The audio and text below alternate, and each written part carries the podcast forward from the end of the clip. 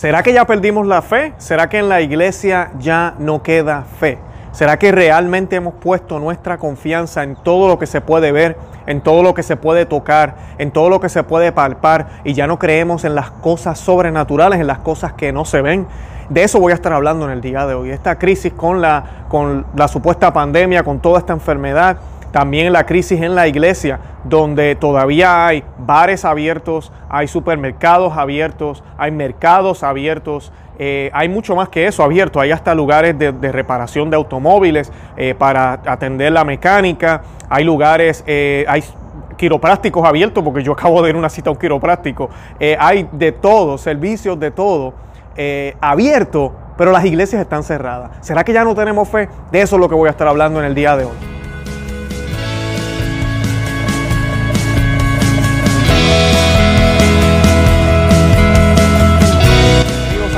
Se ama, vive tu fe. Este es el programa donde compartimos el Evangelio y profundizamos en las bellezas y riquezas de nuestra fe católica. Les habla su amigo y hermano Luis Román. Y quisiera recordarles que no podemos amar lo que no conocemos y que solo vivimos lo que amamos. Nos dicen las escrituras.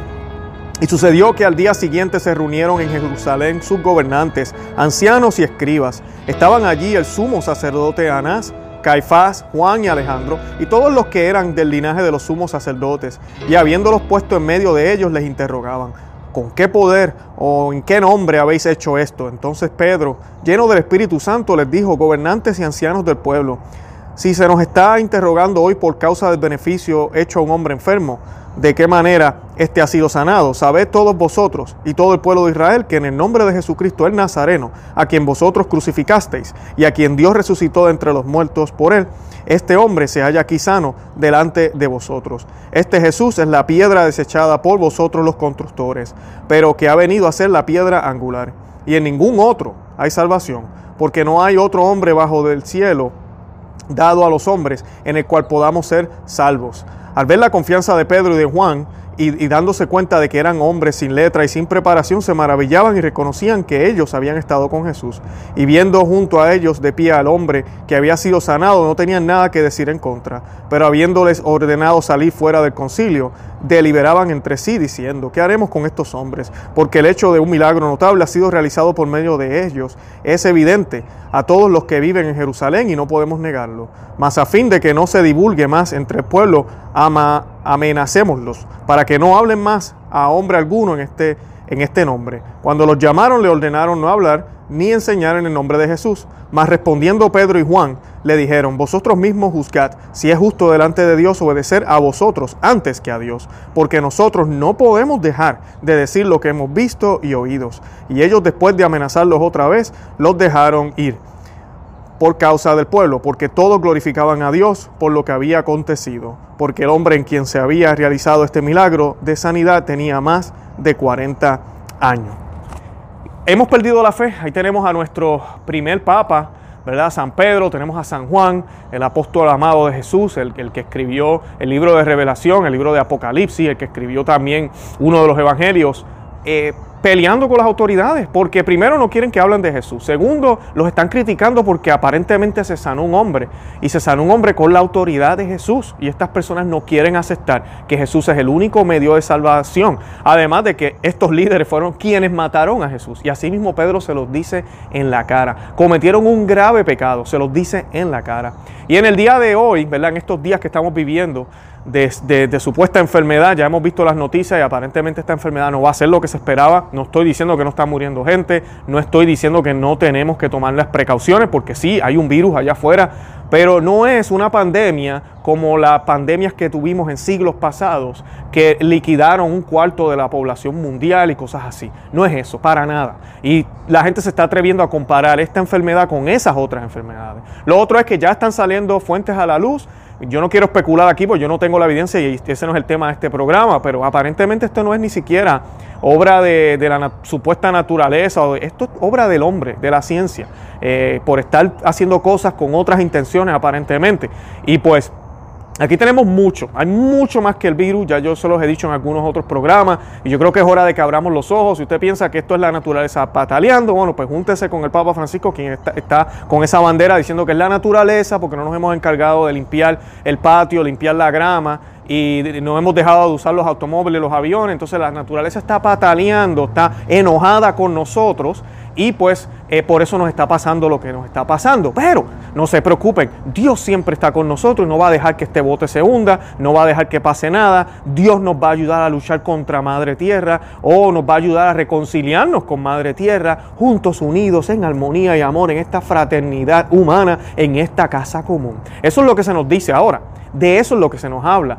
Y no se habla ni se cree ya en las cosas sobrenaturales, en el poder que tiene nuestra fe católica, en el poder que tiene Cristo, como vieron en esta lectura, donde sanó un enfermo, ¿verdad? Y donde todavía sana personas. Y hay muchísimas historias hoy en día que tal vez no se hablan, donde hay sanación por medio de Jesucristo. Una vez más, no estoy diciendo que tenemos que tentar a Dios, no estoy diciendo que si usted tiene una edad avanzada debería estar saliendo a un lugar público, tampoco estoy diciendo que no usen las máscaras si en su país le están pidiendo que las use. No estoy diciendo nada de eso, no me tomen a mal, tenemos que tomar las precauciones, pero tenemos que tener fe en el Señor de que vamos a estar bien.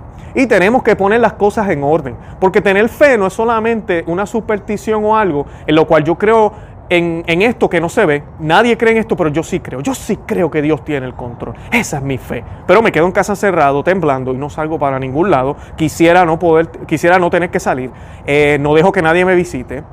Y si me hablan de ir a la iglesia, no, no, no, no, no, no, dejen las iglesias cerradas, eso sería un poco imprudente y desobediente de nosotros. Entonces, ¿qué clase de fe estamos teniendo? Realmente, yo creo que Dios está en control, realmente, yo creo que Dios puede cambiar las cosas. Porque si yo creo eso, entonces lo primero que yo voy a hacer es lo que le agrada a Dios. La fe no es solamente un sentimiento, que nos hace sentir bonito o un sentimiento el cual nos mantiene cerca, unidos como en comunidad. No, la fe es mucho más que eso. Es, es esa, esa convicción que nos mueve a la acción, a la acción por cosas que tal vez no se ven, pero nos mueve a la acción, a cambiar hábitos, a hacer cosas que tal vez a los ojos de otros que no tienen fe no tendrían sentido. Pero el que tiene fe las hace porque, porque cree en eso que está creyendo, ¿verdad? Creerlo, en, tiene fe en eso. En el caso de nosotros tenemos fe en Dios, tenemos fe en Cristo, tenemos fe en los sacramentos, en la Eucaristía, en la Santa Misa, en todo lo que nuestro Señor resucitado nos dejó. ¿Es o no es? Si usted no tiene fe en nada de eso, entonces usted no se puede llamar católico. Así de sencillo. No nos podemos llamar católicos. Y antes de la pandemia, yo recuerdo haber escuchado gente hablando del poder del agua bendita. De que, oh, estás enfermo, coge un poco de agua bendita eh, y tómatela. O échatela encima de la frente, o en los ojos, o en, la, o en el cuerpo y te vas a sanar. Todo el mundo hablaba de eso. Yo escuchaba muchísimos predicadores, sacerdotes, obispos, hablar de este tipo de cosas. Qué lindo, ¿no? Y muy cierto. Yo no estoy criticando eso. Pero ahora que hay una pandemia, no podemos tener agua bendita en las iglesias y mucho menos que la gente coloque su mano dentro de, de, la fuente del agua bendita porque nos vamos a morir. Eso es lo que se dice ahora. Pues yo pensé que el agua bendita era poderosa y que el agua bendita podía sanar a las personas. Si ese es el hecho, entonces, si yo sé por fe que me puedo sanar, entonces, ¿cuál es el problema de yo colocar mi mano dentro de la fuente bautismal y colocarme agua? Yo debería pensar y saber que me voy a sanar, que voy a estar bien. Pero lamentablemente decimos eso cuando es conveniente, cuando las cosas no son tan radicales como lo son ahora. Porque es bien fácil hablar en tiempos de paz, pero en tiempos de guerra es cuando se demuestra si realmente el batallón está preparado y tiene la valentía de enfrentar al enemigo. Yo les contaba ese ejemplo hace unas semanas atrás de que ahorita podemos ver, se ha desmascarado aquí como el estatus de la iglesia, el estatus el estatus de fe de la iglesia. Eh, ahorita tenemos todo el enemigo está ahí a la puerta tocando, como estas películas, no sé si usted le gustan, pero a mí me encantan las películas como El Señor de los Anillos y eso, están dando a la, a la puerta y uno ve que esa puerta tiembla y se va a caer. Ahí está el enemigo. Y hay dos tipos de soldados en el, ejército y ojalá la mayoría se queden ahí fuertes, cogen sus armas y dicen, no, aquí vamos a luchar, o ganamos o morimos batallando. Y están los que salen corriendo. Ahorita mismo en la iglesia estamos corriendo, estamos corriendo. Nos hemos vuelto unos cobardes y decimos que tenemos fe. Y a mí lo que me da pena es que como ahora los sacerdotes en el futuro van a explicarle a las personas que el agua bendita es un sacramental muy bueno, muy poderoso. Cuando hace unos meses atrás, habiendo una pandemia, no tuvimos fe en eso. No tuvimos fe en que en Dios, a través de estos sacramentales, nos podía dar las gracias para poder sobrellevar esta pandemia. No, no la hubo. Entonces ahora tú vas a hablarme de eso. Ahora tú vas a hablarme de la confesión. Yo quiero ver a estos sacerdotes que cerraron sus iglesias y no las abrieron para confesar por, en el, por el bien de la comunidad y de la ciudadanía, porque tenemos que ser buenos hermanos de los, de los que nos rodean. Entonces no piensas en las necesidades espirituales, pero sí piensas en las, en las carnales, las cuales el supermercado de la esquina ya está haciendo lo que tiene que hacer. Puso líneas en el piso, está poniendo o colocando reglas de un mínimo de capacidad para que no entre tanta gente. Y así todos se puedan servir de ese alimento humano, ¿verdad? Ese alimento de la, de frutas, de la carne, de lo que necesitamos para poder sobrevivir como humanos. Pero tú, sacerdote, tú, obispo, has decidido cerrar completamente porque, pues, en lo espiritual pues, será para después. O realmente no es importante o realmente ya no tienes fe. Y tú me dirás, no, yo sí creo en todo esto y vamos a bautizar otra vez y vamos a bendecir los hogares y vamos a, ir a, bendecir a los enfermos y ayudarlos y a orar por ellos. ¿Por qué no lo hacemos ahora? Ahora en el momento donde más necesidad hay. Y yo les quiero hablar, primero que nada, quiero citarle aquí una doctora de la iglesia, una santa eh, doctora de la iglesia, ¿verdad? Santa Teresa de Ávila. Y quiero que vean lo que ella escribió sobre los sacramentales, sobre el agua bendita. Ella decía que ella tenía una fe profunda en el agua bendita. Ella personalmente la usaba para expulsar demonios y repeler las tentaciones. Sé, sé, por propia experiencia que no hay nada mejor que el agua bendita para expulsar al demonio de nuestros lados. Eh, esa era Santa Teresa de Ávila. Y muchos me dirán, ah, pero eso es sobrenatural. Ok, vamos otra vez a lo de la fe. Yo estaba hablando de la fe al principio del programa. ¿Qué es la fe? La fe coloca el eh, si la tenemos bien y sabemos lo que es fe y realmente tenemos fe, muchos de nosotros no tenemos, y me incluyo, no tenemos la fe bien. La fe me ayuda a ver a mí las prioridades. ¿Qué es lo que realmente importa? El yo cuidar mis manos cuando voy a colocarla dentro del agua de la fuente, porque uy, me, voy a enfermar y me voy a morir, o colocarme esa agua bendita, persignarme, ¿verdad? Y disculpen que lo hice con la mano izquierda, persignarme y decir en el nombre de Jesús, me persigno y voy a estar bien no va a pasar nada, voy a estar bien. Pueden pasar dos cosas. Una, que mira, esté bien y me persigné y recibí esas gracias que voy a hablar de ellas ahora. O, o, mira, pues se me pegó el virus, se me pegó el virus por cosas de la vida, porque fue la voluntad de Dios, no por cosas de la vida, porque fue la voluntad de Dios que se me pegara, porque yo estoy tratando de estar cerca de Él. Pero mira, ahora tengo yo el virus, estoy contagiado. Pues mira, si tengo que morir, muero en gracia. Y yo sé que muchos estarán ahorita viendo el video diciendo, Luis, pero es que eso es demasiado. Exacto. Eso se llama fe. Es demasiado. Claro que es demasiado. Y no tiene sentido para mucha gente. Claro que es demasiado. Y si no tiene sentido para ti, yo te pido que te pongas en oración. Yo te pido que te encierres en tu cuarto hoy y te pongas a orar por medio de la Santísima Virgen y le pidas al Señor que te ayude a ver con más claridad qué es lo más importante y si realmente creemos en el poder de Él. Porque si la nuestra fe en muchos sentidos no lo tiene, no tiene sentido en muchas cosas. Porque para el ser humano ver lo que nosotros creemos no tiene sentido. Agua bendita, ay, qué estupidez. Bueno, si lo creemos, vamos a utilizarla como deberíamos estar utilizándola. Una vez más, no estoy diciendo que no tenemos que tener precauciones. No estoy diciendo que tal vez esa agua deberían cambiarla constantemente, el padre debería usarla para otras cosas. O tal vez yo estuve hace un tiempito en la fraternidad de San Pío X, en la, en la parroquia de ellos, eh, aquí en la Florida. De verdad, un saludo a todos ellos. Eh, personas, esa iglesia no ha cerrado, ha estado haciendo misa todo este tiempo. Que yo sepa, no se ha muerto nadie todavía.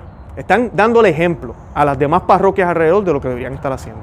Y allí estuve yo y pues mira, Dios tenían una persona echando gotitas de agua en la mano de uno. Sí, uno, muchos criticarán eso también, pero por lo menos lo están haciendo.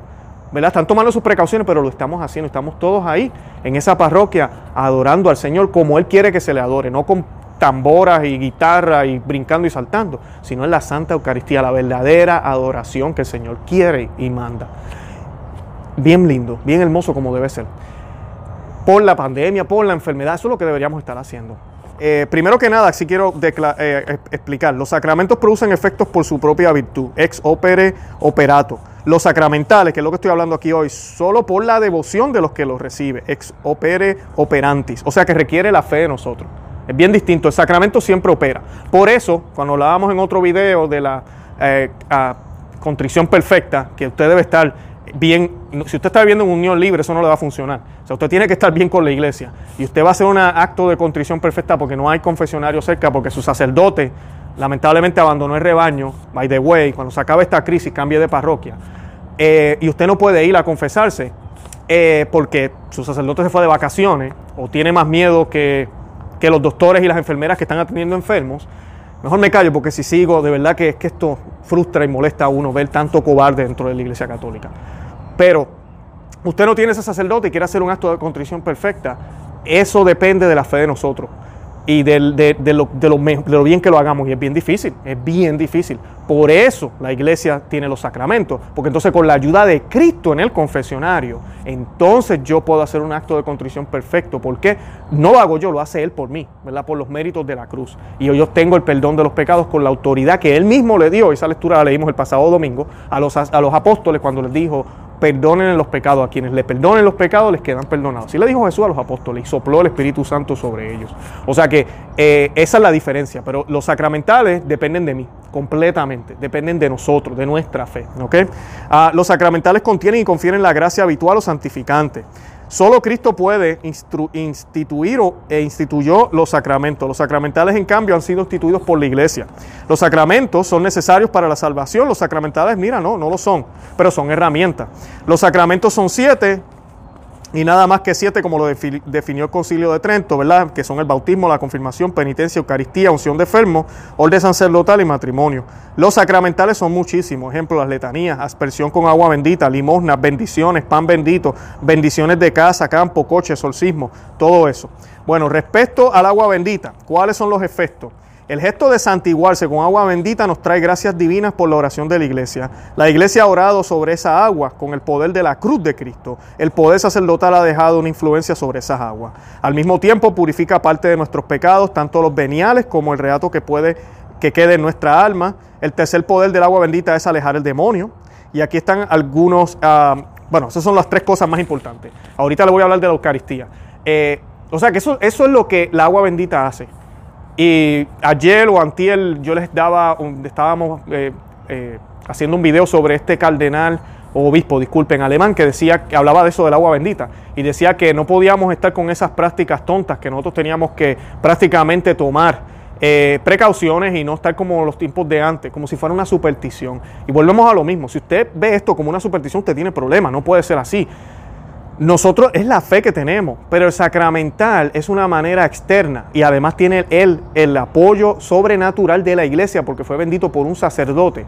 El sacramental, lo que estemos haciendo, tiene ese apoyo, ¿verdad? En el caso del agua bendita, junto con mi fe, para que se haga la voluntad de Dios. Así de sencillo. Es algo, es algo lindo y es algo poderoso. No es cualquier cosa, es algo poderoso. Pregúntele a un exorcista sobre el agua bendita, le va a decir muchísimas cosas. Sobre la Eucaristía sobre la Eucaristía.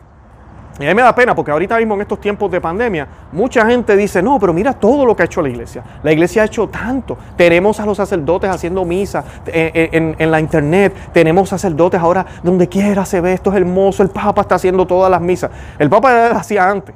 ¿ok? Y muchos de los sacerdotes lo que están haciendo es el mínimo. Ellos hacían más cantidad de misas. Ahora las hacen online, por lo menos las están haciendo, ¿verdad? En línea, en la internet. Pero ¿cómo vamos a estar conformándonos e inclusive alabando esto y diciendo que esto es lo mejor que ha pasado? Yo he escuchado católicos diciendo eso. Horrible. Entonces se nos olvidó el poder de la Eucaristía. Porque que el sacerdote haga la Santa Misa en la televisión y yo la vea en casa no significa que yo comulgué. Yo puedo hacer una comunión espiritual y eso lo hemos hablado aquí muchísimas veces, pero son dos cosas distintas. La comunión sacramental y la comunión espiritual. Ambas tienen beneficio. Pero miren, la sacramental es la sacramental. Está el Señor presente en cuerpo, alma, divinidad.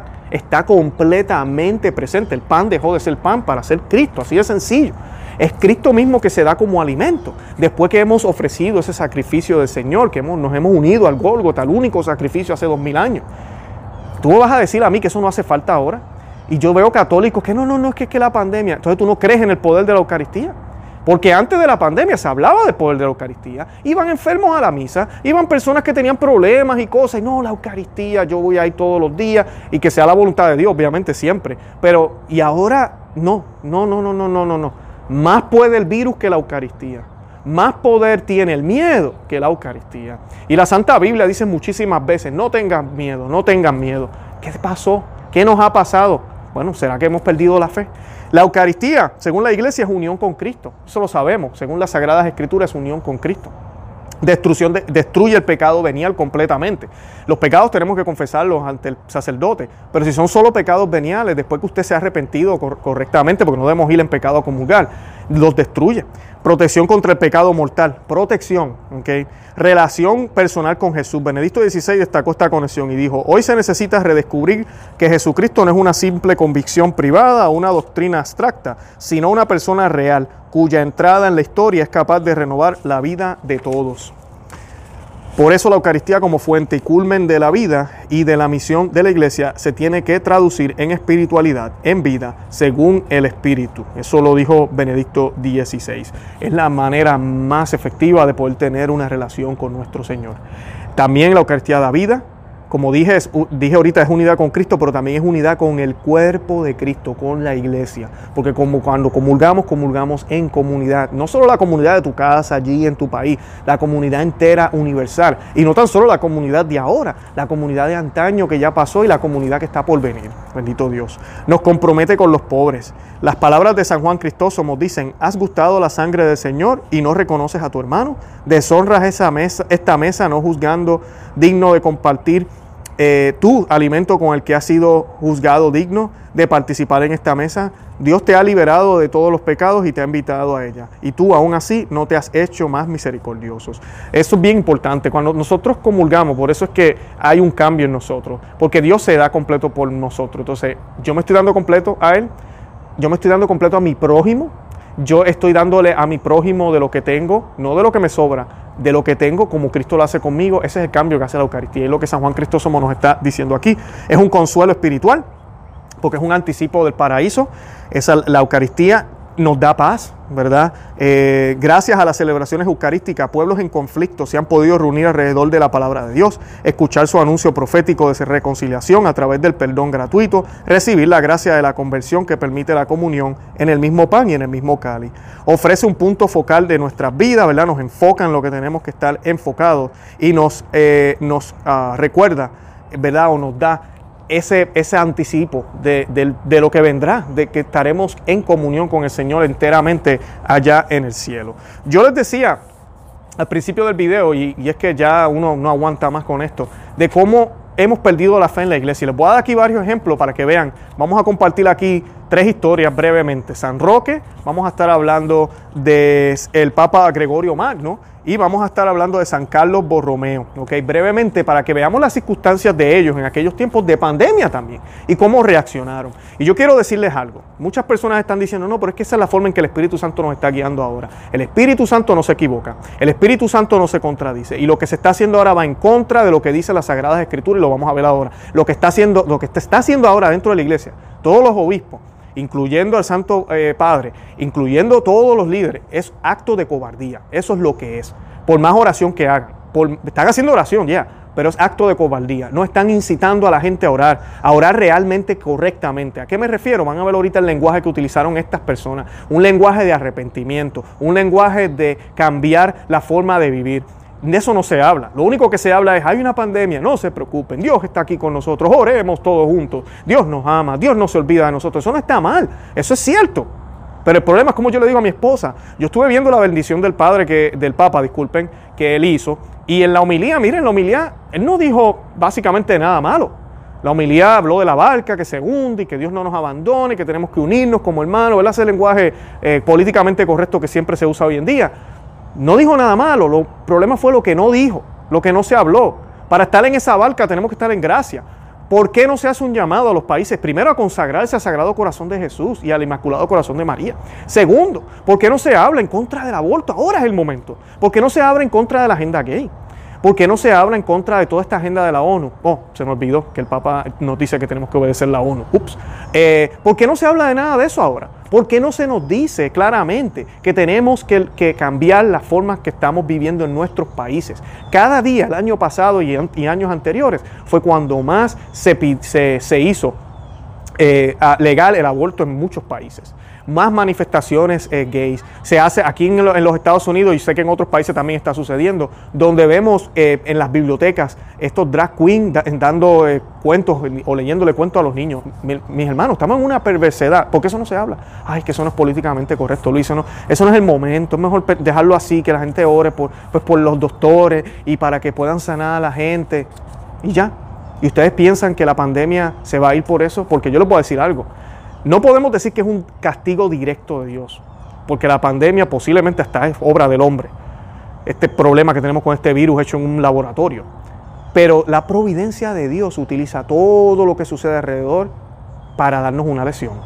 Si usted no admite eso, usted primero que nada esto es enseñanza católica y de las Sagradas Escrituras. Y segundo, usted está negando el poder que tiene el Señor. O no, que Dios no tiene control de eso. Oh, yo pensaba que Dios era poderoso. Yo pensaba que Dios controlaba todo. Entonces usted está negando unas verdades que son fundamentales para la fe. Entonces, si yo entiendo eso, de que Dios es todopoderoso, entonces ¿por qué esto está pasando? Entonces, yo tengo que mirar para atrás. ¿Qué pasó? ¿Qué hemos hecho durante décadas? ¿Qué ha pasado dentro de la iglesia? Este tiempo de apostasía, ¿qué ha pasado?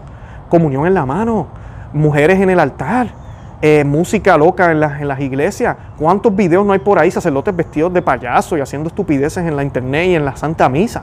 Hemos perdido lo sagrado. Hemos eh, hecho sacrilegio a todo lo que da. Además de eso, si le añadimos los escándalos sexuales que hay, todo el, problema financiero y toda la mafia que hay, lamentablemente, dentro de la iglesia, tenemos que entonces cambiar. Tenemos que pedir perdón y misericordia. Eso es lo que tenemos que hacer. No se trata solo de, saber que Dios está con nosotros y nos va a acompañar, pero yo no tengo que pedir perdón. Perdón, ¿por qué? Si nosotros estamos bien, es que nos tocó este virus y pues no, tenemos que ahora pedirle, Señor, y dejarme en mi casa a esperar a que pase. Esa es la actitud que ahora estamos teniendo. San Roque en el 1350, yo les compartí la historia de él, los invito a que vean el video luego. Él fue eh, también eh, uno de los religiosos que fue a visitar enfermos y terminó contagiado y por un milagro terminó sano. Eh, bueno, no, mentira, se sanó y luego murió también y, murió preso, ¿verdad? Por, por otras razones. Yo les voy a compartir la historia, bueno, les comparto la historia en ese video. Pero San Roque fue uno que con el ejemplo de él mostró lo que nosotros deberíamos hacer como cristianos. No tener miedo, salir allá afuera y darle, mostrarle al Señor a los demás. No tener miedo, sí, tomar las precauciones, pero no tener miedo. Salir allá a la calle. El Papa Gregorio Magno, en la epidemia que hubo de la peste, la temible Lues ingenuaria, eh, hizo varias cosas. Primero que nada, miren esto, el Papa Gregorio Magno, cuando él es, eh, sube al trono de, la silla de Pedro, el Papa anterior, adivine de qué murió. El Papa anterior murió de la pandemia. O sea, ¿qué esperaría uno? Ok, ahora tenemos otro Papa, el otro se murió, vamos a ver qué él dice. Posiblemente en estos tiempos de ahora, pues el Papa dice, miren, miren, el Papa anterior murió de esta enfermedad. quédense en su casa, no salgamos, vamos a hacer las oraciones desde la casa, mírenme desde la televisión. Eso es lo que harían ahorita, porque ¿verdad? no queremos que se nos muera otro papa de seguido, ¿verdad? Y todo el mundo ya, sí, eso es lo más prudente y, el Señor nos va a proteger, ¿verdad? Pues miren lo que hizo este papa. Exhortó a alzar la mirada a Dios que permite tan tremendos castigos para corregir a sus hijos queridos. Ese fue el lenguaje. Este papa, Papa Gregorio Magno, es santo y es uno, es, se le llama Magno porque es uno de los papas más grandes de la historia. A fin de aplacar la cólera divina, mandó a celebrar una letanía septiforme, es decir, una procesión de toda la población romana, dividida en siete cortejos con arreglo, eh, con, ¿verdad? dividido por sexo, edad y condición social. Ese es el origen de las letanías mayores o rogaciones de la iglesia con las que imploramos a Dios que nos salve de las adversidades. Eso es lo primero que dijo. Después de eso, hicieron una procesión una procesión no con distanciamiento social. Yo sé que hoy en día tal vez si lo hacemos tendríamos que guardar un poco de distancia. No hay problema. Yo no creo que haya problema con eso, pero hagamos la procesión. Hizo la procesión. Todo el mundo iba caminando por Roma. Mientras avanzaban en medio de un silencio sepulcral, la epidemia se agravó, se puso peor, al extremo de que en el breve espacio de una hora, 80 personas cayeron muertas al suelo. Con todo esto, San Gregorio no dejó por un momento de soltar al pueblo para que siguiese rezando y siguieran caminando. San Gregorio Magno de, momento alzó los ojos, vio en lo alto del castillo un ángel exterminador que tras limpiar la espada chorreante de sangre la enfundaba en señal de haber cesado el castigo. Después de eso, la epidemia acabó. Eso es uno de los milagros más grandes que ha habido en la iglesia y la iglesia lo hizo con toda la fe del mundo. Yo no estoy diciendo que las cosas van a pasar igual ahora, Pero ver al Papa caminando solo, sin nadie alrededor, eh, no es suficiente. No lo es. Tenemos que salir. Tenemos que mostrarle al mundo que tenemos fe. Mira, el mundo lo está haciendo de esta manera, los católicos lo hacemos de esta forma. Una vez más, no estamos diciendo que la gente no se lave las manos antes de llegar ahí. No estamos diciendo que las personas guarden un poco de distancia, pero que hagamos todo esto. Pero cuando la iglesia no hace nada, simplemente cierra sus puertas completamente, es un acto de cobardía. No se olviden, los supermercados siguen abiertos, los colmados siguen abiertos, usted llega a la puerta y usted puede decir que se lavó las manos, nadie sabe realmente. El supermercado hace lo que puede, pero el supermercado tiene toda la fe puesta en su negocio de que primero necesito el dinerito, segundo de que la gente va a ponerle su parte. Y deja entrar a la gente, porque aquí yo estoy yendo al supermercado y estoy seguro que en tu país también, si no estaríamos muertos de hambre. porque las iglesias no pueden hacer lo mismo? San Gregorio Magno fue más tarde canonizado y proclamado doctor de la iglesia. El otro ejemplo que les quiero dar es San Carlos Borromeo, cardenal y arzobispo. En Milán reinaba el miedo y la confusión y el arzobispo se dedicó por entero a asistir a los enfermos y mandó a elevar oraciones públicas y privadas. Y esto es bien importante. Las oraciones públicas y privadas tienen diferentes efectos. Y San Carlos Borromeo, cuando sucede esta epidemia en Milán, él pidió oraciones públicas y privadas. ¿Qué nos están pidiendo ahora nosotros? Solo privadas. Es que no hay diferencia ya. Luis es lo mismo, oraciones son oraciones. ¿Qué diferencia, no? San Carlos Borromeo, la última vez que yo chequeé, creo que era católico, by. Creo que sí, creo que era católico. ante la ausencia de las autoridades locales, organizó los servicios sanitarios, fundó y renovó hospitales, consiguió dinero y víveres y decretó medidas preventivas. O sea que sí decretó medidas preventivas y hizo todo lo que se podía hacer sanitariamente ante la cobardía del gobierno en aquel momento. Cobardía que también debemos hoy en día en un sentido, ¿verdad? Los hospitales siguen abiertos, pero en muchas cosas el gobierno también ha salido corriendo. Y ahí es donde deberíamos salir los católicos, los cristianos realmente a apoyar todos estos movimientos, a ayudar a los enfermos, a salir a orar públicamente de una manera que de verdad tenemos fe, que la gente quede admirada con lo que estamos haciendo. Ante todo hizo la diligencia para proporcionar socorro espiritual. Déjame leerles otra vez. San Carlos Borromeo, ante todo, hizo las diligencias para proporcionar socorro espiritual eso es lo primero, cosa que no se está haciendo hoy en día. Asistencia a los enfermos, sepultura a los muertos y la administración de los sacramentos a los habitantes de la ciudad que estaban confinados en su casa, entre otras medidas preventivas. Sin temor al contagio, sufragó personalmente los gastos visitando hospitales, encabezando procesiones de penitencia, haciendo de todo a todos como un padre y verdadero pastor. Humanos y no divinos, Imagínense a los obispos hablando de esa manera hoy. No, Luis, es que los tiempos ahora son diferentes, no podemos, hay que, hay que ser amable.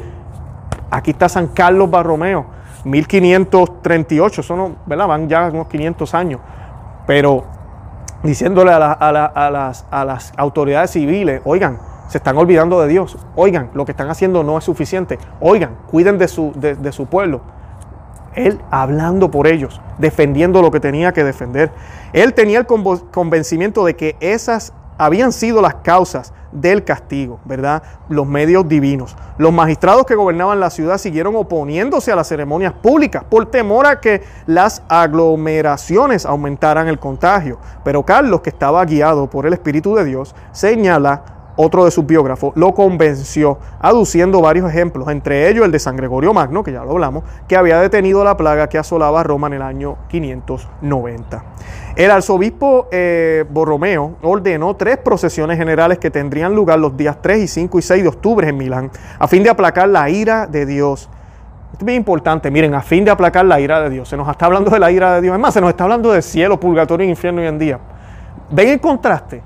O sea, aquí no se trata, nosotros conocemos a tu fe. Yo lo que estoy tratando, utilizando esto para enseñarles un poco de lo que deberíamos creer y lo que debe ser nuestra fe católica. Yo no estoy atacando a los de ahora. Es que cuando uno habla de esto, es inevitable. O sea, el contraste es tan grande. Yo no tengo que decirle nada, malo sobre ellos. Yo nada más estoy comparando. Usted haga sus conclusiones, pero es muy obvio, ¿no? Es muy obvio. Solamente hay que ver y oír para darnos cuenta de lo mal que estamos. De lo mal que estamos. Cuando digo estamos, no me hablo del mundo, estoy hablando de la iglesia católica. De lo mal que estamos. Y me incluyo yo como hijo de ella. El primer día el santo impuso cenizas en las cabezas de millares de personas congregadas mientras las exhortaba a la penitencia. Concluida la ceremonia, la procesión se dirigió a la Basílica de San Ambrosio. El mismo, él mismo iba a la cabeza del pueblo vistiendo capa morada y capucha, descalzo, con la cuerda de penitente al cuello y portando una gran cruz. En la iglesia predicó sobre la primera lamentación del profeta Jeremías y afirmó que los pecados del pueblo habían provocado la justa indignación de Dios. Lo que les decía ahorita, lenguaje que no se habla, está prohibido hoy en día. Nadie puede decir eso. Uh, no, no, no, no. No le digas a la sociedad que, que están mal. No, no, no, no, no, no. Para nada. Porque no es políticamente correcto. Estamos coqueteando con el mundo. Qué tristeza, Dios mío. Qué tristeza. La segunda de las profesiones se dirigió a la Basílica Mayor de San Lorenzo. En su sermón aplicó a la ciudad de Milán el sueño de Nabucodonosor, narrado por el profeta Daniel, haciendo ver que la venganza divina había caído sobre la urbe. Okay. Otra vez el mismo tema, utilizando el Antiguo Testamento, ¿verdad? Eh, el profeta Daniel. Otra vez, lo, exactamente lo mismo. Y el tercer día la, la, procesión se dirigió desde la catedral hasta la Basílica de Santa María, en las inmediaciones de San Celso. San Carlos portaba en sus manos la reliquia de San, Santo Clavo de nuestro Señor, que el emperador Teodicio había donado a San Ambrosio en el siglo V, y concluyó la ceremonia con un sermón titulado, inspirado en Jeremías 1.8, no les tengas miedo, porque estaré contigo para protegerte. Qué hermoso, ¿no? Esa fue la labor de San Carlos Borromeo en aquel momento de pandemia y de crisis. El cardenal Cupid, aparentemente, recientemente, que esto es ahora en nuestros tiempos, desestimó el poder de la oración para combatir el coronavirus, afirmando que la religión no es mágica donde solo decimos oraciones y pensamos que las cosas van a cambiar. Dijo el cardenal Cupid, esto es en los tiempos de ahora para que vean el lenguaje, Dios nos dio un cerebro y el don de la inteligencia y tenemos que usarlo en este momento, dijo Cupid en una entrevista el 9 de abril con la radio WBBM. Cupid también dijo que Dios no Dios no nos permite tener una religión en una fórmula mágica, donde decimos una oración y pensamos que las cosas van a desaparecer. Tenemos que asumir la responsabilidad de nuestras acciones y debemos asegurarnos de mantenernos seguros el uno al otro. Cupid dijo que considera que es mejor quedarse en nuestras casas y permitir que esta plaga nos pase de largo. ¡Uh! Hombre de fe. Así que ese es el contraste. Y con Cupid, el cardenal Cupid, uno de los favoritos de, de Roma ahorita mismo, hay muchísimos con ese lenguaje. Eso es lo que vamos a estar haciendo eso es lo que queremos hacer. Eso realmente es la fe católica. Yo los invito a que le escriban a sus obispos y les dejen saber que usted quiere que su iglesia se abra ya. Ya es hora, ya lo podemos abrir. Eh, y que sí tomamos las precauciones necesarias, pero que se abran. Los sacramentos tienen que estar disponibles. ¿Qué clase de fe tenemos entonces? Los invito a que visiten nuestro blog, no sea que se suscriban aquí al canal en YouTube y que nos sigan por todos los medios sociales, Facebook, Instagram y Twitter. De verdad que los amo en el amor de Cristo y Santa María, ora pro nobis.